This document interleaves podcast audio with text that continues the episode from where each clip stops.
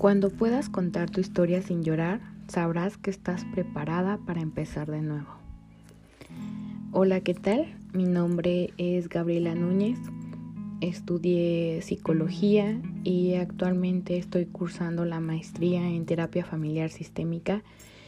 Y pues bueno, hice una página en la cual lleva por nombre Psicología Pax Interior en el cual estaré subiendo diferente diferentes contenidos y el tema de hoy como lo mencionaba al principio hablaré sobre las heridas emocionales que pueden tardar más en curarse que las heridas del cuerpo.